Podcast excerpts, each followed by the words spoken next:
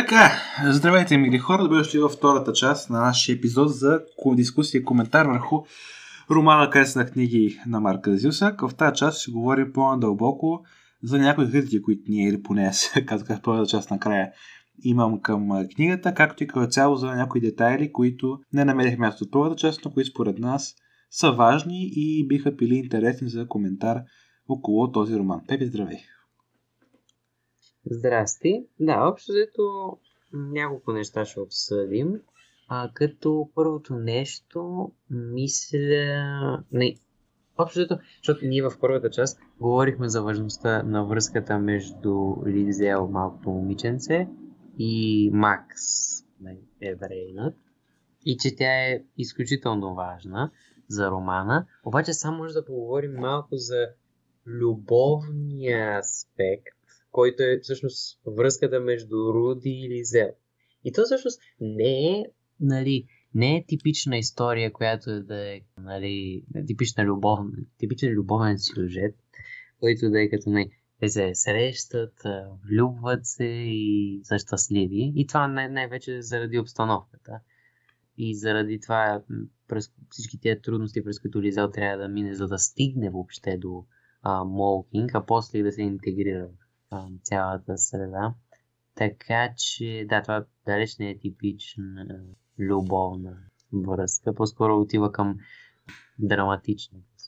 Да, то, е, ако замислим, това е антилюбовна връзка като контекст, защото те смират в най-грозните моменти на чешката история в последните векове. В Германия, Втората война, са деца, т.е. първо живеят по-тежко това, което се случва, и второ, при децата, аре, не, не деца, да кажем много ранни тинейджери, там единайсет-дванайсет години, на ръба на детството и тинейджерството, как, колко сериозна ръба на връзка може да има, това е второто. И третото, което имаме, е, че всъщност Руди и Лизел доста противоположни герои.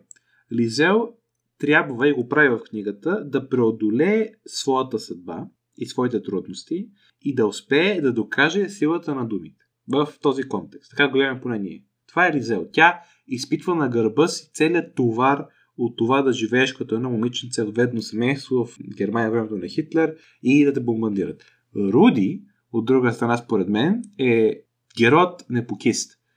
Той, при него по-скоро, така е развит образа на детето, че той, въпреки абсолютно всичко, което се случва, да може да бъде винаги усмихнат, винаги готов за детински пакости и, да знам, игри. И същевременно, обаче, ако стане сериозно, той със своята усмивка, със своята детинщина и детинска идиотщина, така да скажа, без да го обиждам, разбира се, успява да бъде помощник на Лизел. На Лизел. А, тук да ще направя една, една много голяма стъпка и ще кажа, възможно е да се допусне, че Лизел в случая е рационалното, а Руди е емоционалното в тази своеобразна връзка.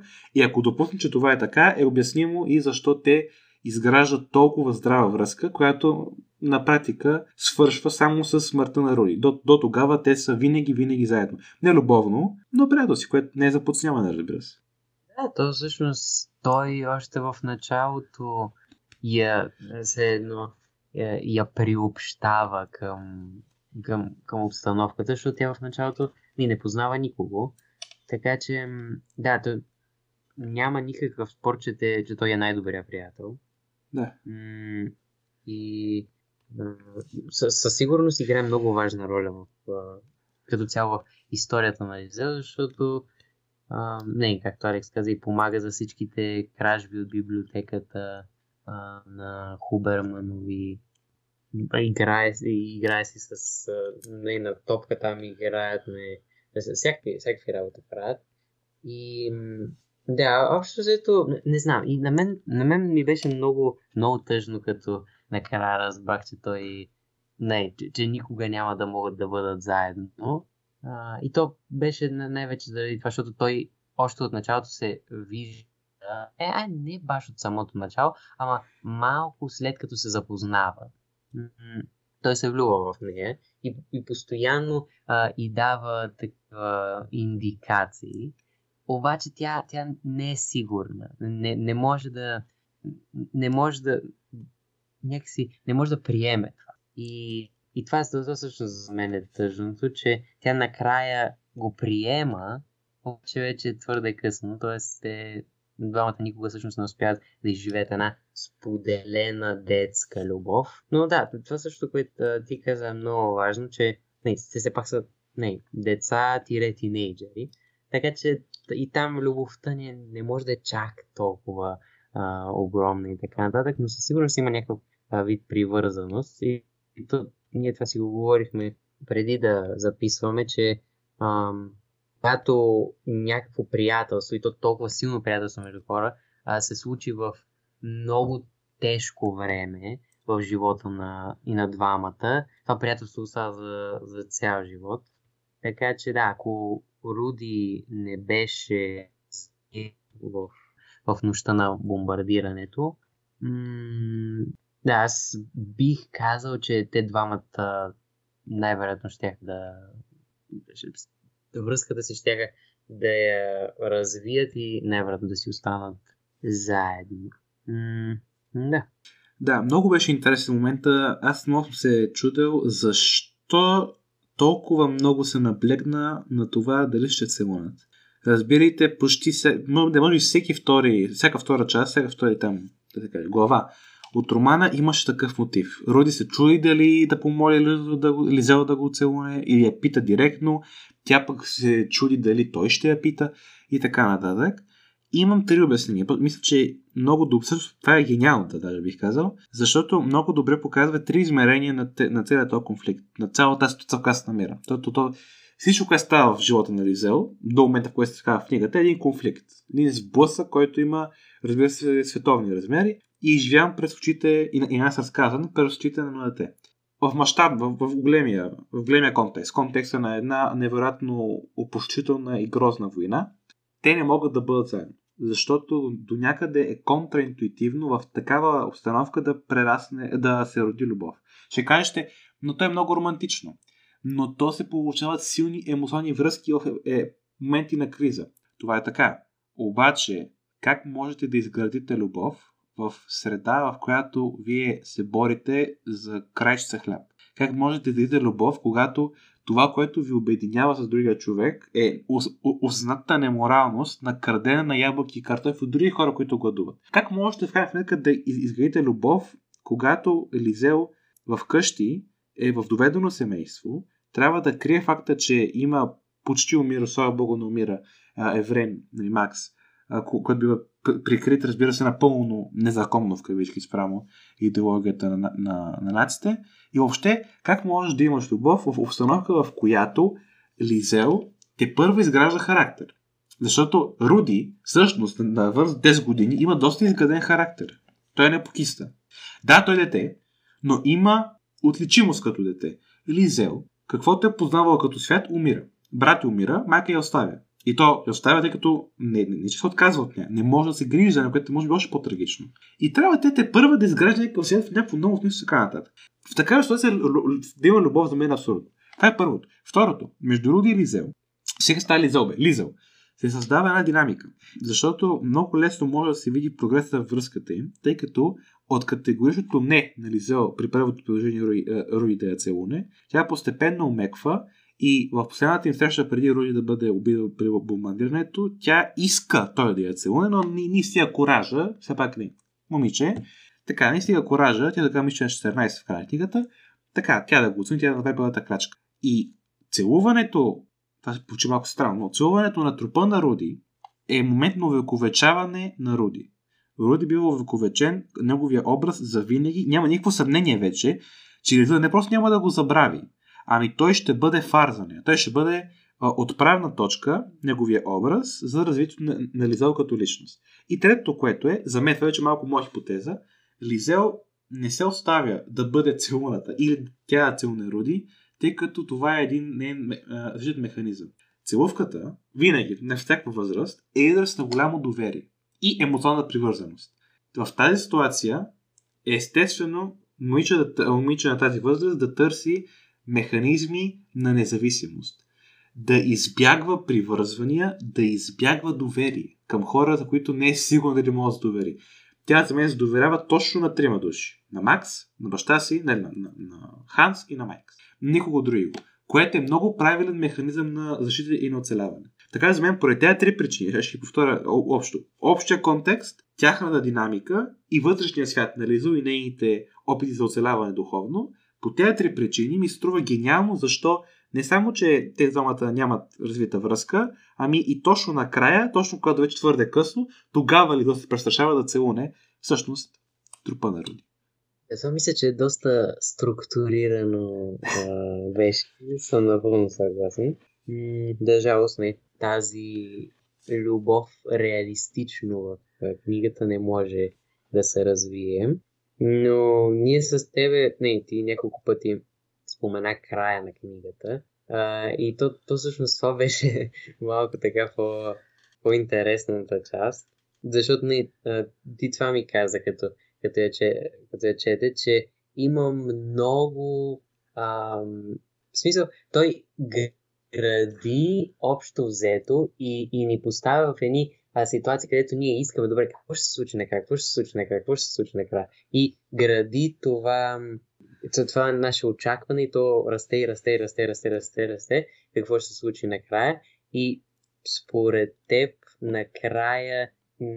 начин, по който се разкрива всъщност какво се случва, не е най-добрия начин. Това защо така?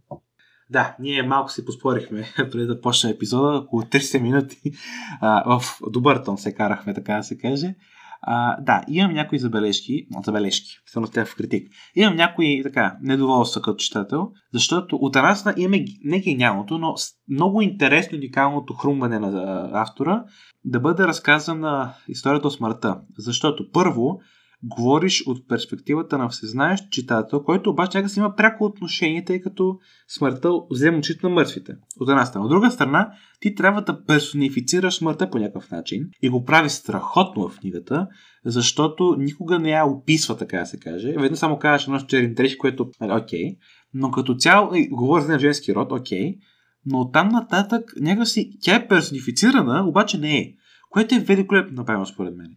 И е окей, okay, в такъв случай, тя да пуска foreshadowing неща. Foreshadowing да не е такъв термин на български превод, но това е а, така. А, казва някой момент това какво ще се случи. Подскали какво ще се случи. Тя го прави в началото. Това включихме и първата част. Смъртта казва, че среща с Лиза. Лиза. Това е та. Какво прави? С Лизел. С Лизел. Три пъти. Веднъж като умира брати, веднъж когато там с пилота и веднъж а, при бомбардировки. И ти в началото като бате, какво става в тази книга? Как, как, какви са тия пилоти, какви са тия бомбардировки? Това е страхотно направено.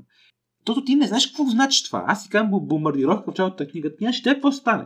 Така че това е много добър форшадовинг. Но а, около петдесет страници преди края смъртта казва, че животът на, Лиз, на Лизел ще се срути, защото и пет страници преди края ни казва как ще бъде бомбардиран една вечер, бомбардиран да, една вечер градът и ще умрат всички освен Лизел, която е стояла в музето и си писала книгата. Това е глупаво за мен. Това е ненужно. Защото има две хипотези. Първата е, на мен ми пука основно за героите и аз съм емоционално натоварен с съдбата на героите. В такъв случай аз трепна и ме е страх да видя какво ще там в следващата страница и ти идваш и разрушаваш цялата тази емоционална товарност, която трябва, която трябва да целиш като писател, като ви какво ще стане. Тоест, аз изкачвам към кулминацията и ти буквално ме риташ и ме, и, и, и ме буташ назад. Не ми даваш а, сам да изкача кулминация емоционално. Така че, ако целта е да си емоционално натоварен с героите, това е умно. А ако искаш човека да бъде по-насочен рационално към това, как ще се развие ситуацията спрямо контекст и си окей с това да разбереш как ще стане, какво ще се случи, стига да видиш как ще се случи, тогава окей, съгласен съм, тогава, което прави авторът, има логика, но тогава няма логика много множеството детайли и стилистика, т.е. употребата на конкретни думи, които предизвикват мене. Аз, аз съм гайден, като аз съм доста разстарен читател. Има хора, които са много по-емоционални от мен, къща тази книга, дори плачат. Аз тази книга не съм плакал. Макар че може, като темата е доста сенсационизирана. Както и да е. И мене дори успя да ме накара да се занимавам емоционално с съдбата на Лизел и Руди. Тоест, тук нещо не е окей. Или е прекалил с лексиката в началото, с стилистиката и ме обвързвал емоционално без това да му е целта, или му е била това целта и после ме е прецал, като не ме оставил да видя вече завърши акумулацията. Защото Пепи, представи си, примерно, и не знам какво става, четем, четем, четем, четем и изведнъж бомби. И всички умират. Без Лизел. Ти си в шок. Ти си... Това е много силно изживяване като читател. И от това смъртта, не, в кавички авторът, ме лиши. Пет пет раза. Mm. Да, общо заето аз а, две неща си мислех на ти, като ми го каза това. И едното е, че а, някакси за мен а, този край, който е преди да свърши книгата всъщност, аз, аз си сложих край на книгата все едно, когато те умряха. Т.е. когато ми разкриха, когато смъртта ми разкри какво всъщност се случва, за мен това беше а, едва ли не края на книгата. И следващата, следващата част, а, там петдесетте страници и колкото са последните, и прочетах най- от интерес, за да разбера какво, какво точно се е случило. Да, а, можеше и според мен да, да се обясни първо какво се случва, какво се случва, какво се случва и накрая да се каже, нали, ам, как, как всъщност завършва а, история, но не, това, това ме води към всъщност второто, второто нещо, което ми хрумна. И то е, че може би, като си има предвид, че разказвача е смъртта, а, когато се говори за смърт в книгата, тя винаги е... А, винаги говори за смъртта... Не, самата смърт, която е разказвача, говори за смъртта и за а, умирането на хора а, по един...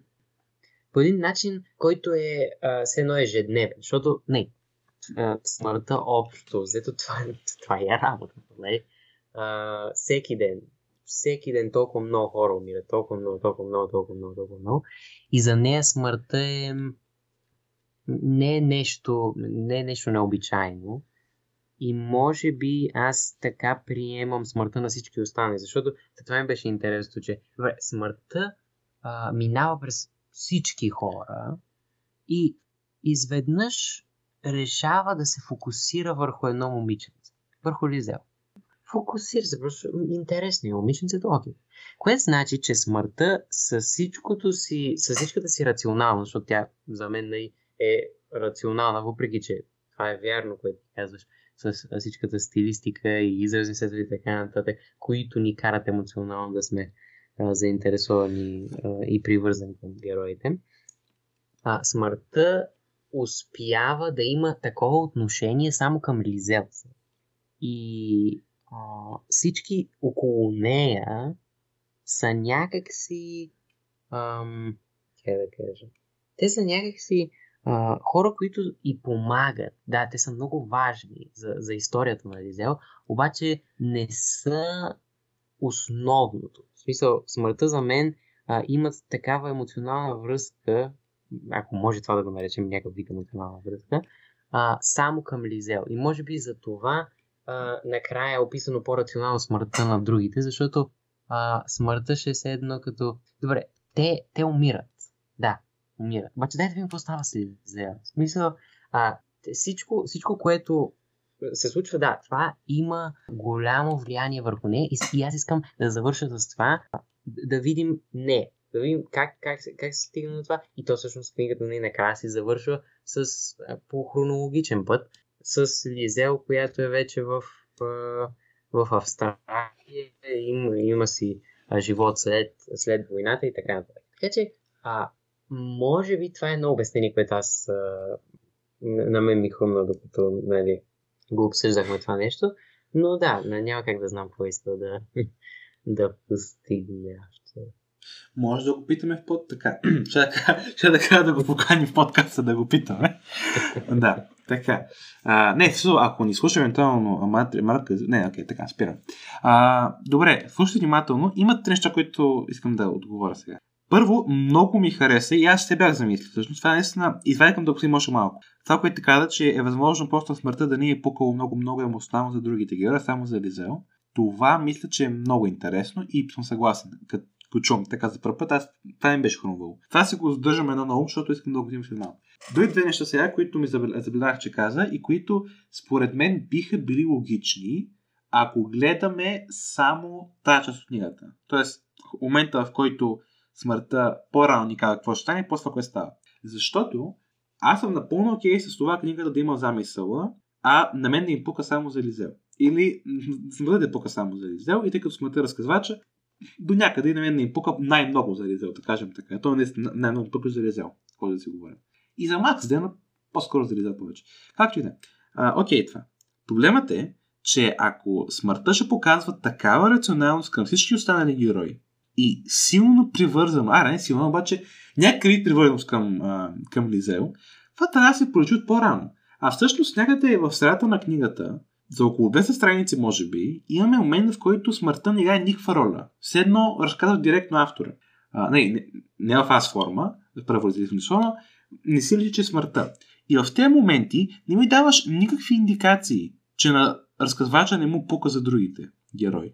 Напротив, ти, показвайки ми ги през очите на Лизел, а на Лизел, им, им пука за, на Лизел и пука за тях, разбира се, и пука и на мене. Тоест, как да го кажа, някъде по средата на книгата, на практика Лизел се превърна в разказвача, тъй като смъртта играеше никаква роля. Не се намесва по никакъв начин.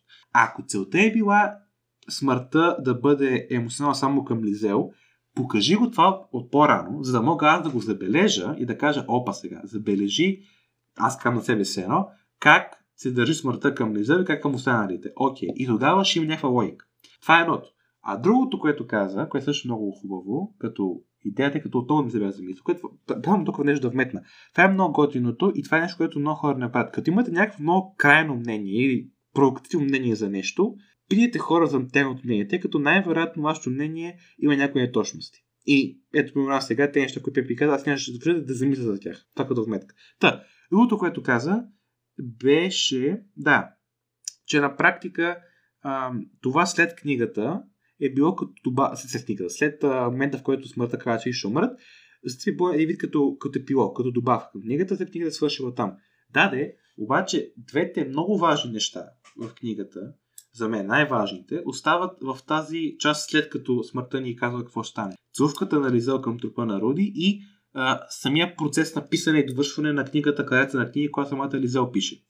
Ако това беше споменато в момента, в който смъртта казва какво ще стане, съм склонен да го приема. Да, в интерес истината, смъртта ни подсказа, че ще стане нещо такова, много рано в книгата, в която се каза, че Лизел ще целуне Руди, но много късно.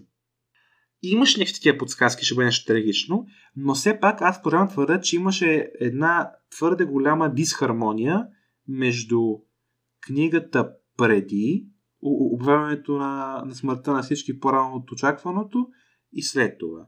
Тоест, нямам проблем с замисъла на Зилсак, имам проблем с изпълнението на какъвто и да е бил замисъла на Зилсак. Да, аз сега като слушам, може би може да комбинирам по някакъв начин идеите, защото ми хареса едно нещо, което ти каза. И то е може би, че а, ако забележим в началото, не, в началото със сигурност смъртта е разказвача. Да.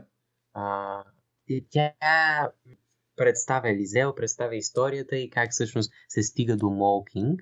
И мисля, че от момента, в който Лизел всъщност започва да учи думите, започва да ги разбира и започва да, да, да си борави повече, може би тя взима мастилото се едно и тя започва да пише книгата. И ето това, тази част, която ти, си, която ти виждаш в, в средата е Лизел. И всъщност това може би е била нейната книжка на Кравеца на книги. И а, не, тя започва, започва да я пише и я довършва до някъде.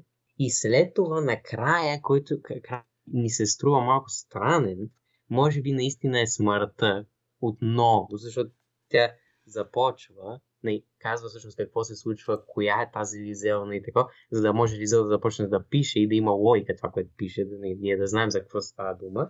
И накрая тя да обясни а, като м- какво се случва извън книгата, т.е. извън тази история, която Лизел е успяла сама да напише. Така че, може би ако и комбинираме тия две неща е тази идея. Идея, за което на мен ми звучи интересно. Ако това е но, като идея за Зилсак, това е много мета. Това е много прогресивно, защото не, сигурно забелязали и вие. Вие разчитали, че книгата, която коментирах, се казва Кресна книги, а Лизел пише своята книга с заглавие Крадеца на книги. Те съвпадат. Един вид, ако, ако те върна правилно, ти казва, че в началото говори смъртта, после един вид ние четем това, което е написала Лизел, и после отново смъртта поема мастилото, да, да зимствам. Тази своя фраза. Ако това е така, това е много хубаво. И тогава нямам никакви критики. Тогава разбирам замисъла. Но как ние в началото на книгата да разберем, че нещо такова се случва? И в интересни сцената, сега отново се сещам, в началото смъртта казва, че Лизел, когато тя започва да учи думички и буквички, смъртта хвърля едно изречение, че а, Лизел до толкова ще вземе при сърце думите, че ще ги композирам, и ще беше глагол използвам, ще ги композира в една а, своя книга. Но ако някой от това изречение успял да разбере цялата тази идея, или е гений, или да. е ял нещо смешно преди това. Така че идеята е страхотна и било много красива, ако това е бил замисъла на автора, но все пак си мисля, че читателят, освен ако не е гений, не може да осъзнае това и ще има това чувство на горчилка, което имам и аз. Не, не, не е задължително, но не е много вероятно, според мен. Не, аз много, много харесвам по принцип да има нещо, което е като време, това защо е така? Слиза, това някакси няма, няма логика в това нещо, защото е интересно да мислиш, бре, как това нещо може да има логика? Аз мисля, че стигнахме до един вариант, в който и има, м- има смисъл в това, което а, е било написано, така че ето една идея, която, върху която може да си мислите, дали всъщност това е бил замисъл на книгата, така че да. Ми да, мисля, че това е за края. Сега дали края е добър, аз бих казал по-скоро не, но мисля, сега, ако трябва да трябва да дам цялостна оценка на книгата, не някой ми би додем, аз ще я дам. Книгата е достатъчно добра до края, че края да не скапе за мен. Книга, бих, бих пожел отново, бих препоръчал на всеки. Поне на всеки, който би има интерес към такъв тип тематика, не знам, нали?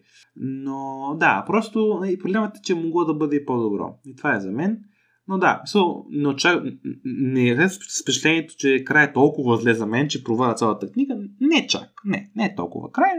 Но да, както може да видите, най-малкото има какво да се чувърка около този въпрос за края на, на книгата, но мисля, че толкова много чувърква на... чувърк, чувърк, чувърква не. Направихме, че може да минем към следващата тема. Да, а, като цяло и аз, да, и аз бих препоръчал книгата.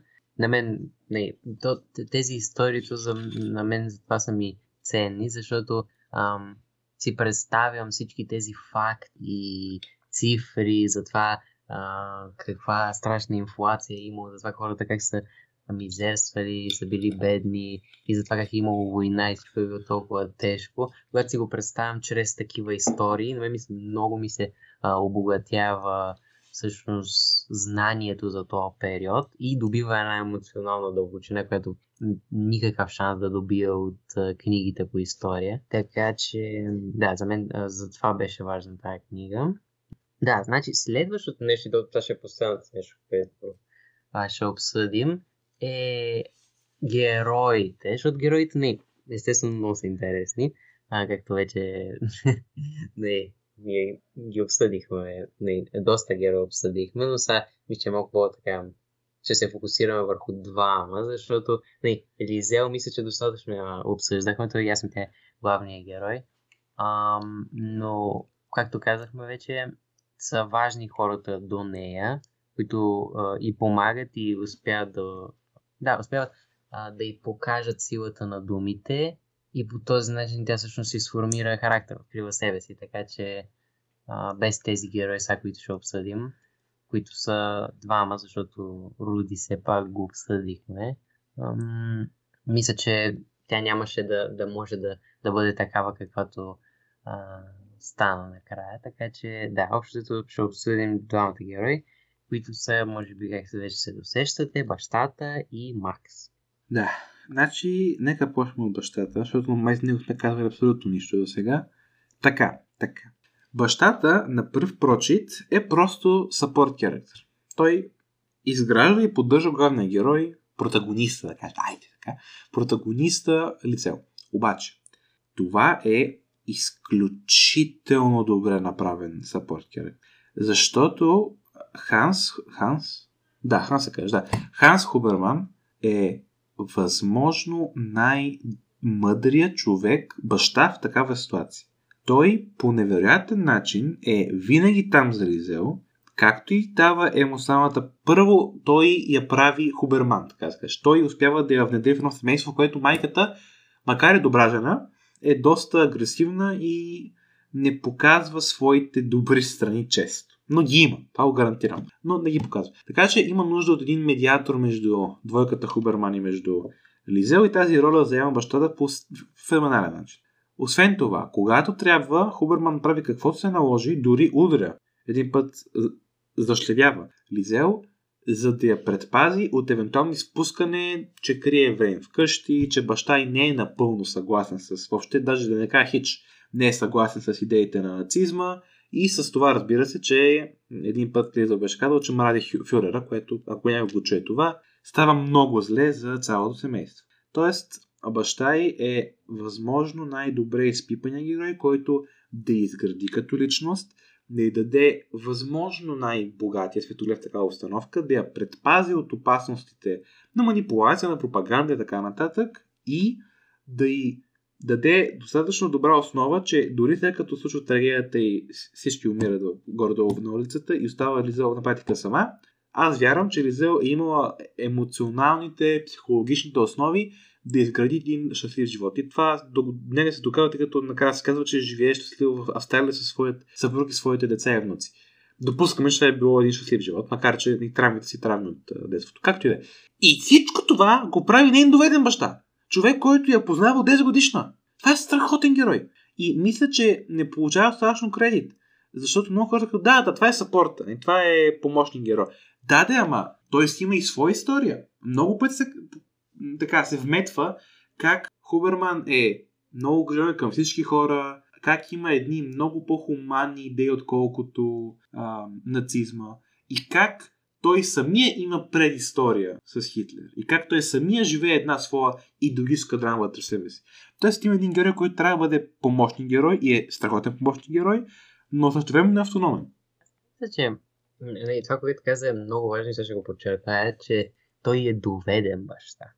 Защото ние в началото виждаме Лизел с майка си, избрат. Баща ѝ не го вижда, истински баща. И аз даже не знам дали той се споменава някъде в книгата като цяло. Не се. Мисъл, а, което значи, че тя няма, в началото тя няма баща. И аз мисля, че точно за това той е по-важният образ от, а, а, от а, двамата, не, от двойката, нали, а, Роза и Ханс Хуберман, нали, защото Лизел винаги ще обича най-много майка си. Това е родната си майка. И, и Роза, колкото и да е а, добра и мила към нея, никога няма да може да замени майката. И аз мисля, че точно за това Роза не е всъщност добра и мила, защото тя въобще не се пробва да замени, да замени майката. Не, са, не, не мога да кажа, че въобще не се пробва. За мен, защото се грижи за Лизел. Обаче в смисъла на това какво, какъв замисъл е имал автора, според мен, той не се е опитал да я направи герой, който да, да иска да замени, да, да трябва да замени а, истинската майка на Лизел. Обаче при Ханс е наистина различно, защото тя просто няма баща. И това е баща. В смисъл, въпреки че не е, не е роден баща, той взима тази роля и само той взима тази роля. Няма, няма никой, който може това място да го вземе, освен а, Ханс. И той е просто ам, такъв герой, който, както Елекс каза, толкова добре а, развива Лизел, толкова добре помага тя да се развие, че без него тия неща, аз съм сто процента сигурен, че не, че не са възможни. В смисъл, всичко това, което Лизел научава от него, тя, значи тя всъщност най-важното си умение го научава от него, да чете. Да. Най-важното нещо от него, от него го научава. Така че това е, може би, най-важният support character, нали, заедно с Макс. Така че а, той дава основите, той играе ролята на баща, не на а, приемен баща.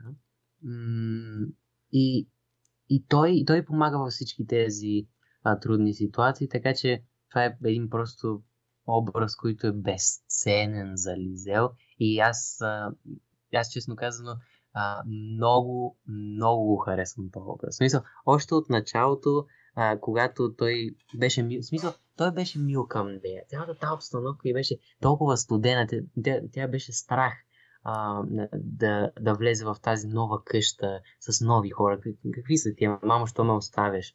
Всичко това е толкова страшно преживяване и изведнъж този топъл образ, този герой, който оставя, аз, мен това ми направи впечатление, остава с четене, защото тя иска да му чете вечерта. Той човек не спи, защото а, момиченцето иска да му прочете в средата на нощта нещо, седи на един стол до нейното легло и просто и, и, и просто я слуша, което е...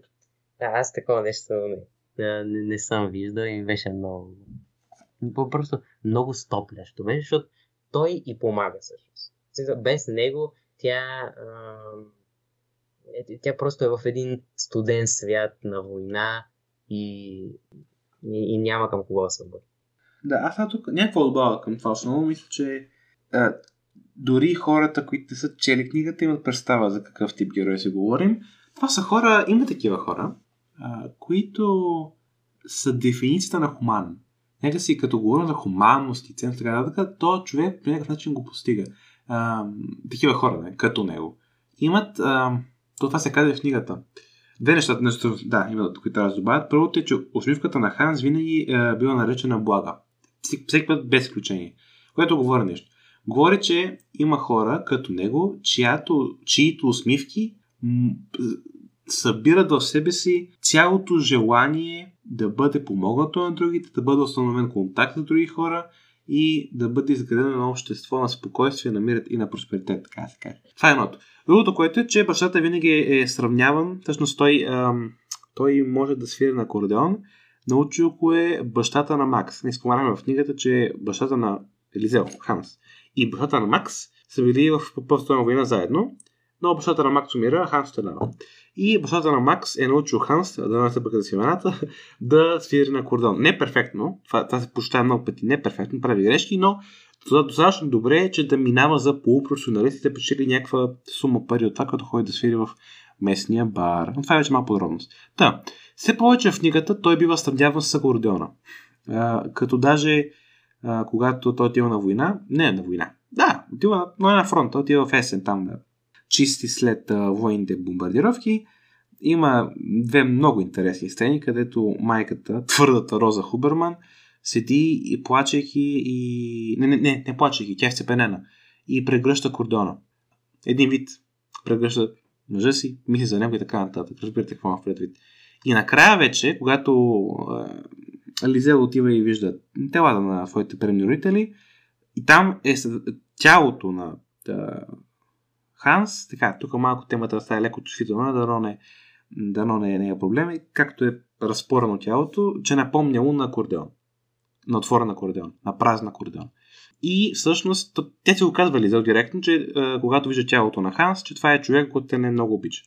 И човека, чиято загуба най-много е, е най-много удря и почти я съсипва на място. А, това, това се хъфнига директно. Някой му казва, дайте, ма не би трябвало да диференцира между него, Руди и между и Рози и така. Ами всъщност не.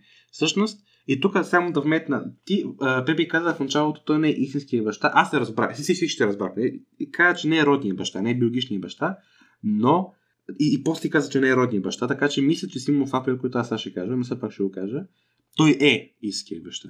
Бащата, истинския баща на, Ханс, на, на Лизел е Ханс Хуберман, защото баща не е този, който е заченал майка ти, буквално, това е, това е баща ти биологично. Но за мен термина баща включва и най-вече, това е основата му, предаване на светоглед, емоционалната опора, която изгражда заедно с майката. И когато майката липсва, апропо, ти казваш нещо много хубаво, че Роза не, не се опитва да вземе ролята на майката на Лизел. Това за мен също е много хубав подход от страна на, на автора, тъй като ако Роза беше блага като а, Ханс, ще има един конфликт при Лизел.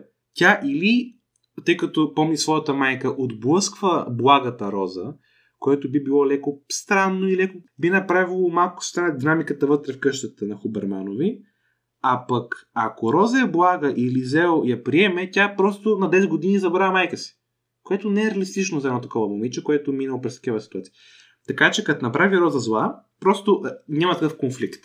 Роз, а, Лизел помни майка си като майка си и Роза като своята доведена майка, която макар и така привидно зла, е добър човек. И точка по въпрос. И да, за бащата точно това, да, той е земелийския баща и, и за финал също така трябва да бъде споменато, че Ханс прави нещо друго. Ханс на практика е човекът, който, чрез който Лизел продължава едно дело. Защото Ханс, макар че е бил противник на нацизма, никога не се противопоставя открито на него. Да, той се опитва, давайки на практика хляб на старец еврей, докато ги водят нацистите към концентрационния лагер, и след това се обвинява и не си личи, сякаш той е сигурен, че за правилното решение. Той е за правилното решение, поне според мен, морално естествено, но той сякаш не го осъзнава изцяло и сякаш се страхува твърде много от гестапото, от тайната полиция на, на Германия. И Лизел, с писането на тази книга и продължаването на делото чрез силата на думите, прокарва една ниша в книгата, която е, че и в най-тъмните времена има надежда. У хора като бояджията, впрочем, по професия Ханс Хуберман и малката Лизел. Така че бащата е човекът, без когото целият роман е безсмислен и рухва. Той е основата, той ви е крайъгълният камък в каменната къща за романа. О, да, да. сто процента. То това е интересно, да се да си това си мислех, че тя Лизел отива в едно място, където не познава никой. Тя няма, там няма семейство. Малкото ѝ братче умира пред нея, майка ѝ не може да се грижи за нея и тя после не се споменава. В смисъл, майката, след като двете се разделят, освен в сънищата на Лизел, тя не се споменава. Така че а, тя трябва да изгради едва ли не ново семейство на, в това, на, на това място. И бащата, вече го обсъдихме, мисля, че всеки, който е чул тази част, която го обсъждахме точно а, сега, знае, че този образ просто е изключително важен. Но ми е интересно друго нещо. А, освен бащата, другия образ, който казахме, че ще обсъдим, е Макс. И ми е интересно каква е, а, не, каква е точно този триъгълник между Лизел, бащата и Макс. Защото Макс може би се явява като а, един по-голям брат на, на Лизел, който всъщност и показва какво, а, какво е вънка, какво, какво се случва. Какви са... Ам, каква е тази война? И какво точно става? И защо е толкова страшно? И аз мисля, че бащата с всички тези ценности, които успя да й даде, и я подготвя се едно за Макс, който ще й даде истината. И тя чрез тези ценности ще трябва да, да, да общо взето в реалността да живее и да има мнение и да се бори. И за мен това, това е много важно. И аз мисля, че затова ги обсъждаме тези, два, тези двама герои, защото те двамата сформират светогледа на Лизел общо взето. И въпреки, че бащата е безспорно основата и дава, без Макс а, тя няма как да добие опита, който а, тя няма, защото е дете. Тоест, не... Бащата й дава ценностите, което е основата, и Макс й дава опита, за да може тя тези ценности да ги свържи с реалния свят и с това какво се случва. И, и за мен за това Макс е също изключително важен образ, като не, не, не може да не споменем факта, че в а, времето на нацизма е евреин да, да разкаже историята, да, да, я, да, да запознае Лизел всъщност с, с, всичко, с всички тези ужасни неща, които са се случвали тогава, е най, най-правилно. Да. Макар че Макс не го прави до край и мисля, че е хубаво решение, че Макс не обяснява до край своя история, тъй като самия Макс минава през толкова голям шок, че какво да обясниш, какво да кажеш на дете, какво да... Но да, наистина Макс със сигурност дава на Лизел пълна, не пълната, но голяма част от картината. И, и, и, и, и показва защо това, което се случва, се случва по този начин. Това е сигурност. Аз ти каза нещо, което ми го взел от устата, така си. Аз аз ми те окажа от началото. И според мен, аз напълно съгласен, Макс е брата на Лизел. В кавички. И тук искам да направя две, два паралела и се надявам да ги направя хубаво, тъй като тази идея сами хрумна и може да не е много чиста в главата ми. Или пък като я кажа. Та, ти каза триъгълника Руди, Руди, Макс, Ханс. Тоест, приятел на Лизел, брата, еврейна, приятел на Лизел и бащат на Лизел. И за мен тук има два триъгълника такива. Това нещо да ги обясним. Е, тук това ще го ползвам само като мост. Не, няма да коментирам дали това е вярно, но в Гърция има много хубав така израз. Малко патриархален, но да ми го простят а, дамите сред, а, сред публиката, че за жената има трима най-важни мъже. Баща й, брати и съпруги. Сега, Лизел е момиче. До тук добре. И тя има трима герои, които и помагат тя първо да, да се открои като герой чисто литературно и второ тя да бъде изградена като личност на дванайсет-тринайсет години, която на практика по своя начин чрез силата на думите контрира пропагандата на Хитлер, поне в контекста на темата силата на думите. Това са първо бащата, който е баща. Знам, че го всяка малко е дебил, но и, и, изтърпете ме. Баща е баща е. Един човек. Другия е Макс, който казахме, че е на практика, брат, на практика новия и брат. Тя не е, че го замества в никакъв случай, тя не бърка тези неща. То като цяло, когато загубиш човек толкова близък като своя роден брат, никой не може да запълни тази дупка, но може да компенсира чувството на нейната липса. Но самата дупка се попълва, това е ясно. Но все пак, един брат на, на Лизел, духовен, ако щете, е Макс. А пък Руди, с тази любовна сага, са в много дебели кавички, може да кажем, че той е съпруга. А да не ме разбирате, имам предвид, той е любовния интерес в живота и на тази връзка, на всичките особености, с деца и така нататък и разбира се, нямат брак. Окей. Okay. Но разбирате на къде бия, тези три мъже съвпадат в живота на Лизел с тази поговорка гръцка, че най-важните хора в живота на, на, на жена са бащата, брата и съпруга. От друга страна, древногръцкият философ Аристотел а, казва, че има три начина да убедиш човек в нещо. Патос, т.е. емоциите, логос, логиката, рационалността и така нататък, най-често полният метод на убеждение в Древна Гърция, и етос, т.е. да кажеш това е морално, това е етично. Сега, че второто, трето си прилича друга тема, това, това е казал Аристотел. Няма сега, сега точно да спора с него. И сега, да погледнем бащата. А, първо да кажа, за мен и в трите версии, които има Лизел с Руди, съпруги в кавички, Макс, брат в кавички и Ханс баща, има емоция. Насякъде има емоция, което не изненада и не е грешка. Така трябва да бъде, тъй като все пак, за да бъде роман реалистичен, не мога да направиш едно дванайсет годишно момиче мега силно емоционално. Тя е на дванайсет години живе в такава ситуация. Тя има нужда от максимално много емоционална подкрепа. При всички тези герои имаш емоция. Окей? Окей. При Руди имаш допълнително, имаш два пъти дозата емоционалност. Защото първо имаш любовния интерес, второ имаш връстници, горе, не, да, миш и в цялото, миш и точно тази същата възраст, Руди, да, те ходят в, в, в един клас училище.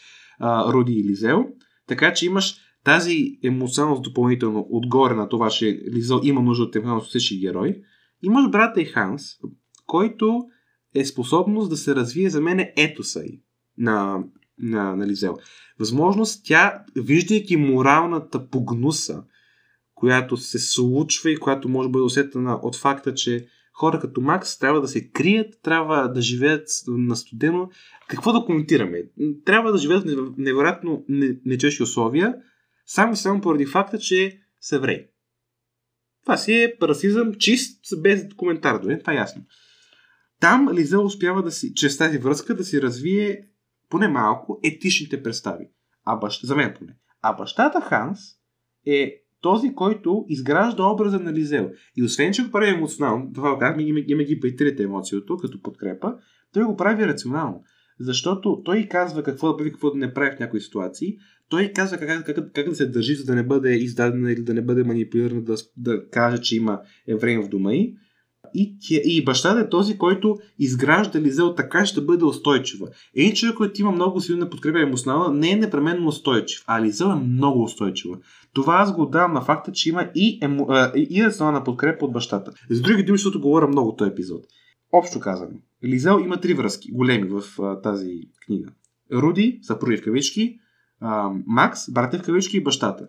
Тези трима души са най-важните хора, според нашата поговорка гръцката, в живота на една жена, и тези трима души, освен и тримата я дават емоция на, на Лизел и дават трите начина за убеждение и сигурност според Аристотел. Рационалност, емоционалност и етика. Това е много интересен правил да правиш Аристотел и това. Да, това беше интересно. Има, има логика, да, виждам как може. Да, безспорно това са тримата най-важни, най-важни герои, които и, и помагат да мине по своя път и да се развие, така че а, това мисля, че е един много хубав начин да завършим м- този епизод, тази втора част на а, епизода.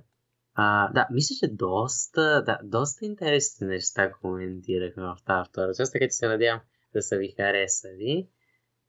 И... и така. Едно последно нещо, може би. А ти би го каза някъде в епизода и ми хареса, искам да го повторя. Или го казах в първа част. Сета, някъде в тези части го каза и искам да го подчертая, да го повторя още път. Тези книги, които четем, а, които коментират война, особено Втората световна война и особено а, Германия в Втората световна война, постигат нещо много интересно. Те предизвикват обвързване с темата на една дълбочина емоционална, която не може да се постигне с историческите факти. Минава самолет. Това означава обаче следното, че ние трябва да ги четем. Ние трябва да имаме такава връзка с това, което се е случило преди пак, по-малко от век. Това е скорошна история, разбира се. Защото, това сме казали в други епизоди, ако младата генерация забрави какво е е война. Ма забрави какво е война емоционално, забрави какво става в ситуация на война, е много по-лесно да бъде изманипулирано от няколко или сама, дай си Боже, да поиска война за цели, които могат да са добронамерени. Има не гледа тази поговорка, че пътя към ада е послан за добри намерения. Така че да. Допълнително към знанието, което вземем от училище и като цяло за който занимава с а, история, е аз бих казал даже дълг обществен да четем литературни произведения добри от тази епоха. Или поне за тази епоха. По-скоро за тази епоха. Защото постигаме тази емоционална връзка. И аз си поставям за цел да прочета още такива книги с подобна тематика. А само нещо много интересно да добавя и наистина мъквам. Много книги в това време, в много от тях главният герой е дете. Това говори нещо. Ако искате да разберете всъщност защо това е толкова интересно, ако сте изпуснали пълната част, може да върнете. В края на първата част казах нещо много важно, ще го повторим и сега. Много често в литературата детето е представено като образа, като героя, който знае истината. Дали е така или не, го ставам на вас като съждение, но това е една идея, която как я коментираме в училище, в часовете по литература, която мисля, че е много интересна. Така че да, ако нямаш какво добавиш, Пепи, викам наистина да спираме вече. Да. М- аз мисля, че... М- То това е, това е хубавото. Аз, то това, това нещо вижте го говорихме е, миналата година и с тебе, ама вижте, че е много важно и то пак, пак е общо за тази идея, че а, да знаем само а, рационалните факти и, а, и дати и така нататък на историята не е достатъчно и затова ли литературата трябва да, да дойде и да запълни тази празнота, която имаме с тези факти, за да може наистина да, да усетим и да осъзнаем какво значи тази история и, и какво можем ние да свържем а, към себе си с нея. Така че и ето това, това за мен е истинската истинската А, за, за мен, поради тази причина е ценно да знаем какво се е случило преди и да учим като цяло всички тези неща.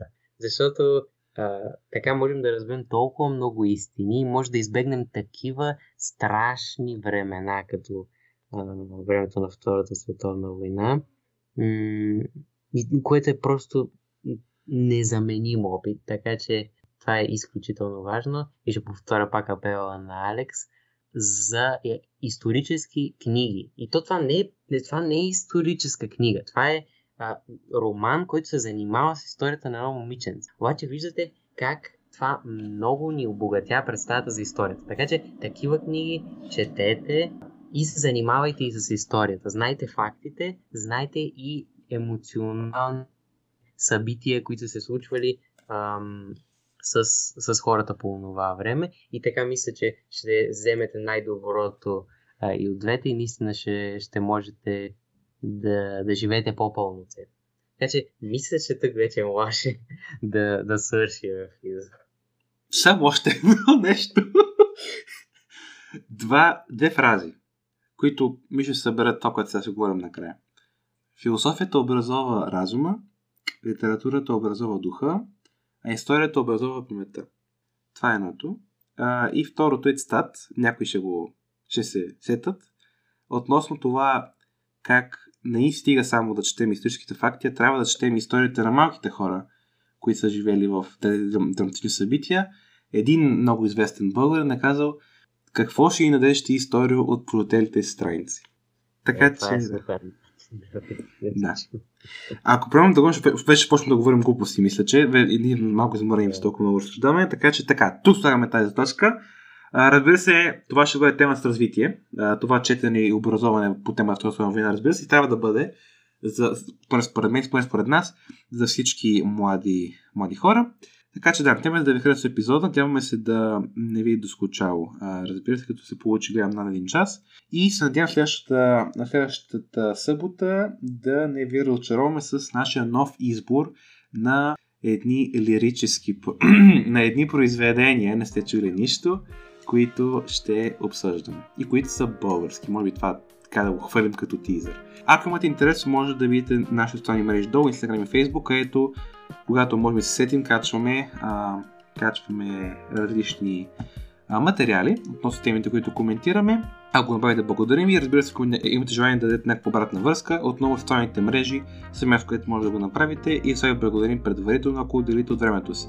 Това е сега до следващата събота, да се прекарате хубаво и да се усмихвате от нас. Чао, чао! Чао, чао!